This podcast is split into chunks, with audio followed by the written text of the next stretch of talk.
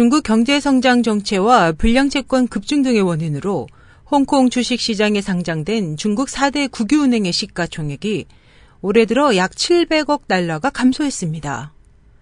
지난 13일 미국 블룸버그에 따르면 홍콩 시장에 상장된 중국 4대 은행, 즉 중국은행, 공상은행, 건설은행과 농업은행의 올해 시작부터 12일까지의 평균 주가는 15% 하락했습니다. 특히 농업은행의 주가 하락폭이 18%로 가장 큽니다.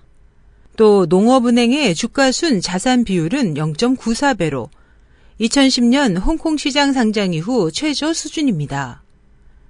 2011년 3월 농업은행의 주가순 자산 비율은 2배였습니다.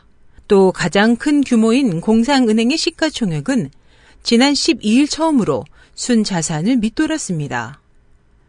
2009년부터 11년까지 높은 경제 성장률과 정부 주도의 경기 부양책으로 대출이 급증하면서 4대 은행은 높은 수익을 얻는 주식 시장의 인기 종목이 됐습니다. 그러나 현재 경기가 후퇴되고 대출 대상 기업의 실적 부진으로 불량 채권이 향후 더 늘어나지 않을까 투자자들은 우려하고 있다고 블룸버그는 분석했습니다. 또한 4대 은행의 시가총액 감소 액수인 700억 달러는 뉴질랜드 주식시장 전체 시가총액에 상당합니다.